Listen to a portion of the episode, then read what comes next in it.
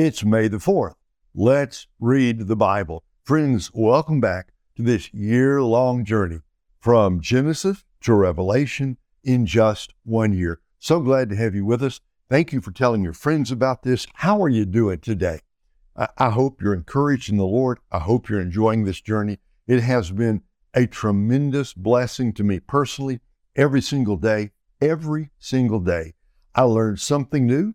You know, you're in the Bible for a lifetime, but it's the living Word of God. Every time I read it, I discover something I hadn't seen before. By the way, let me encourage you to share these uh, readings with your friends. Tell your friends about the video, tell them about the audio, encourage them to join with us on the journey. And I got a note from someone who said, Love these readings and your devotion that comes along. I'm sharing this with a friend who is battling cancer. Please pray for Mary with me. Thanks. First of all, thank you so much for the comment. Uh, the comments that you make are such an encouragement to me. And I want to say to my friend here, we are going to pray for Betty. Uh, this cancer thing, it's a difficult battle that Mary is in. We pray, oh Heavenly Father, touch her, speak to her.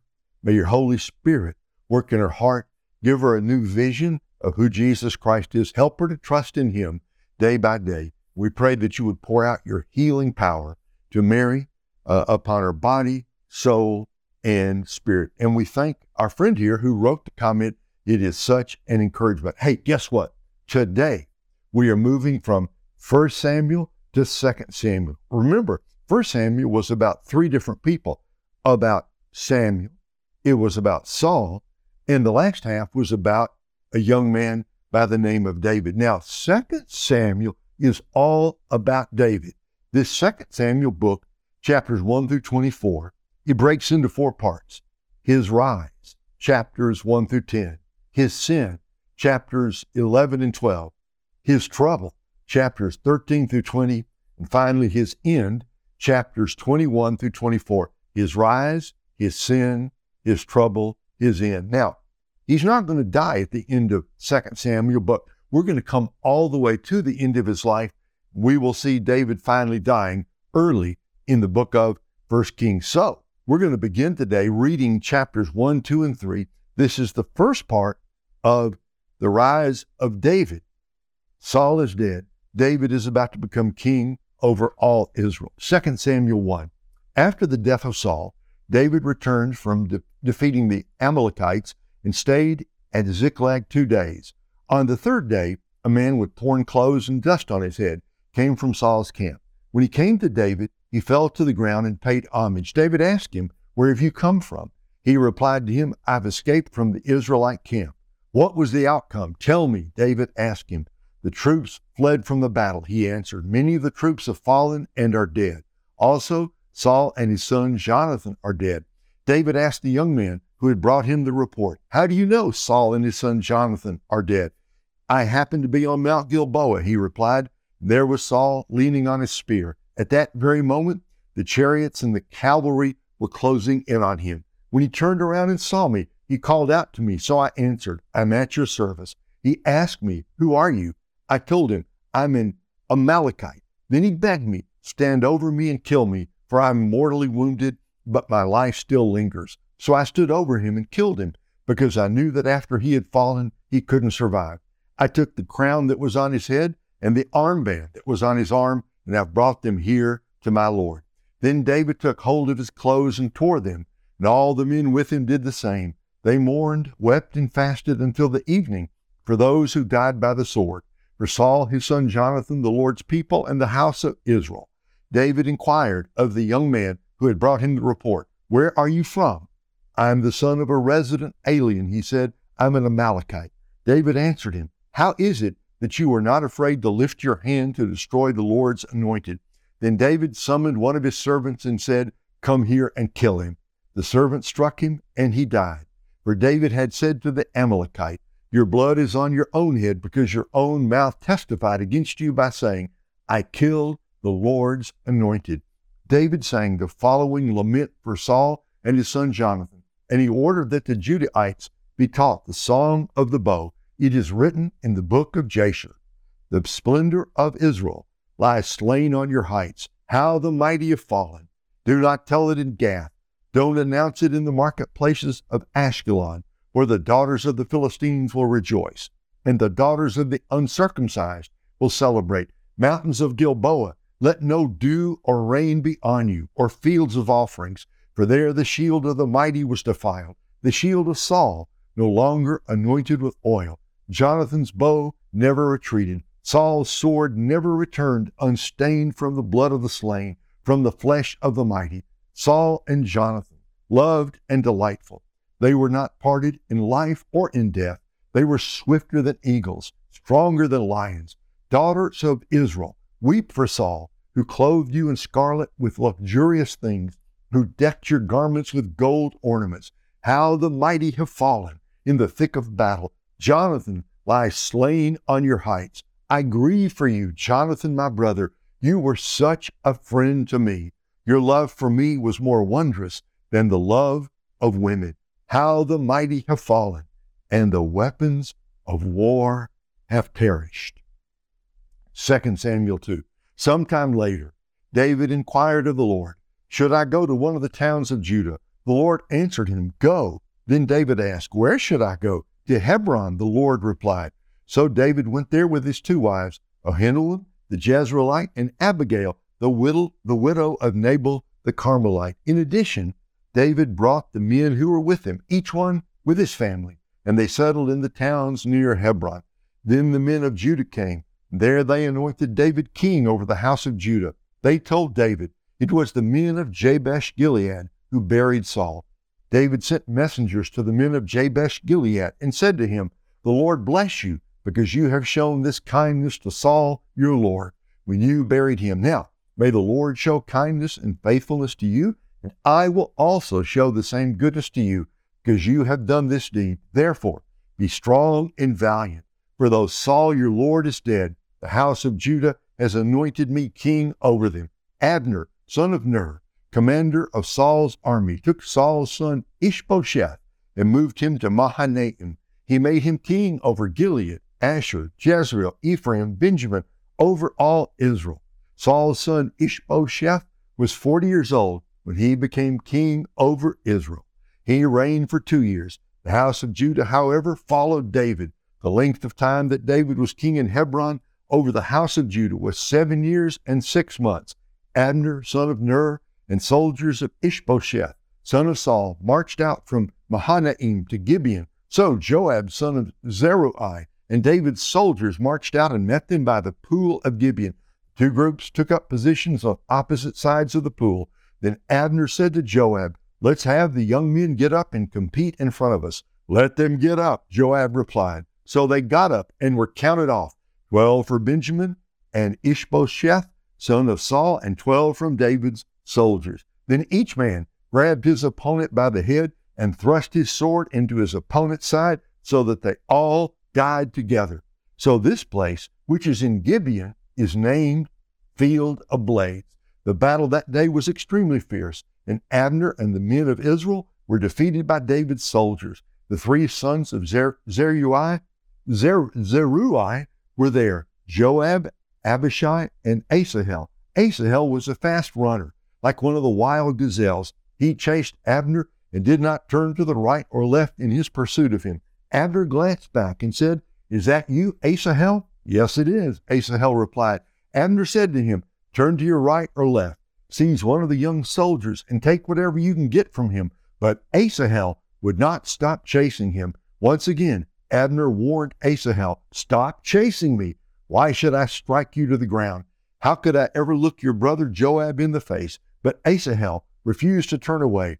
So Abner hit him in the stomach with the butt of his spear. The spear went through his body, and he fell and died right there. As they all came to the place where Asahel had fallen and died, they stopped.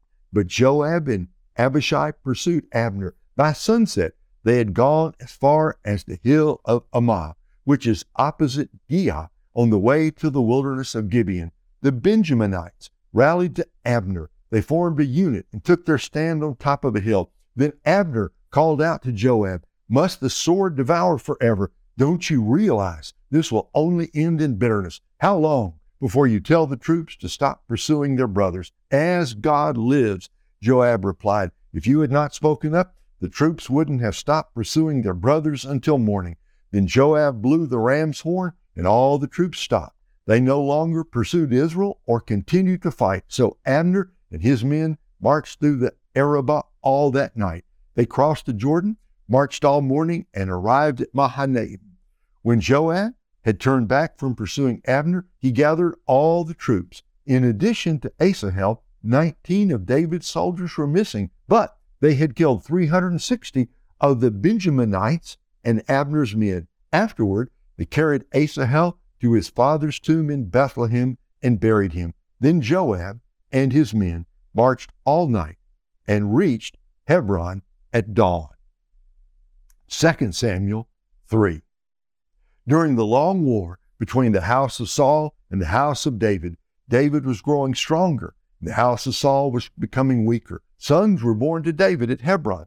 His firstborn was Amnon by Ahinoam the Jezreelite. His second was Chileab by Abigail, the widow, widow of Nabal the Carmelite. The third was Absalom, son of Maacah, the daughter of King Talmai of Geshur. The fourth was Adonijah, son of Haggith.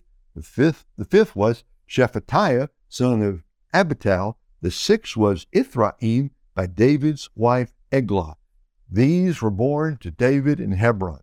During the war between the house of Saul and the house of David, Abner kept acquiring more power in the house of Saul. Now, Saul had a concubine whose name was Rizpah, daughter of Aiah, and Ishbosheth questioned Abner, Why did you sleep with my father's concubine? Abner was very angry about Ishbosheth's accusation. Am I a dog's head who belongs to Judah? He asked. All this time I've been loyal to the family of your father Saul, to his brothers, and to his friends and haven't betrayed you to David. But now you accuse me of wrongdoing with this woman. May God punish Abner and do so severely if I don't do for David what the Lord swore to him to transfer the kingdom from the house of Saul and establish the throne of David over Israel and Judah from Dan to Beersheba. Ishbosheth did not dare respond to Abner because he was afraid of him. Abner sent messengers as his representatives to say to David, Whose land is it? Make your covenant with me, and you can be certain I am on your side to turn all Israel over to you. David replied, Good, I will make a covenant with you. However, there's one thing I require of you. You will not see my face unless you first bring Saul's daughter Michal when you come to see me. Then David sent messengers to say to Ishbosheth, son of Saul, Give me back my wife Michal. I was engaged to her for the price of a hundred Philistine foreskins. So Ishbosheth sent someone to take her away from her husband, Paltiel, son of Laish. Her husband followed her, weeping all the way to Bahurim. Abner said to him, Go back. So he went back. Abner conferred with the elders of Israel. In the past, you wanted David to be king over you. Now take action, because the Lord has spoken concerning David. Through my servant David, I will save my people Israel from the power of the Philistines and the power of all Israel's enemies.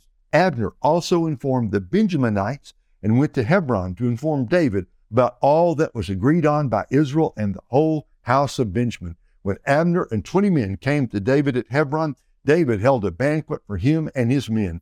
Abner said to David, Let me now go, and I will gather all Israel to my lord the king. They will make a covenant with you, and you will reign over all you desire. So David dismissed Abner, and he went in peace. Just then, David's soldiers and Joab returned from a raid and brought a large amount of plundered goods with them.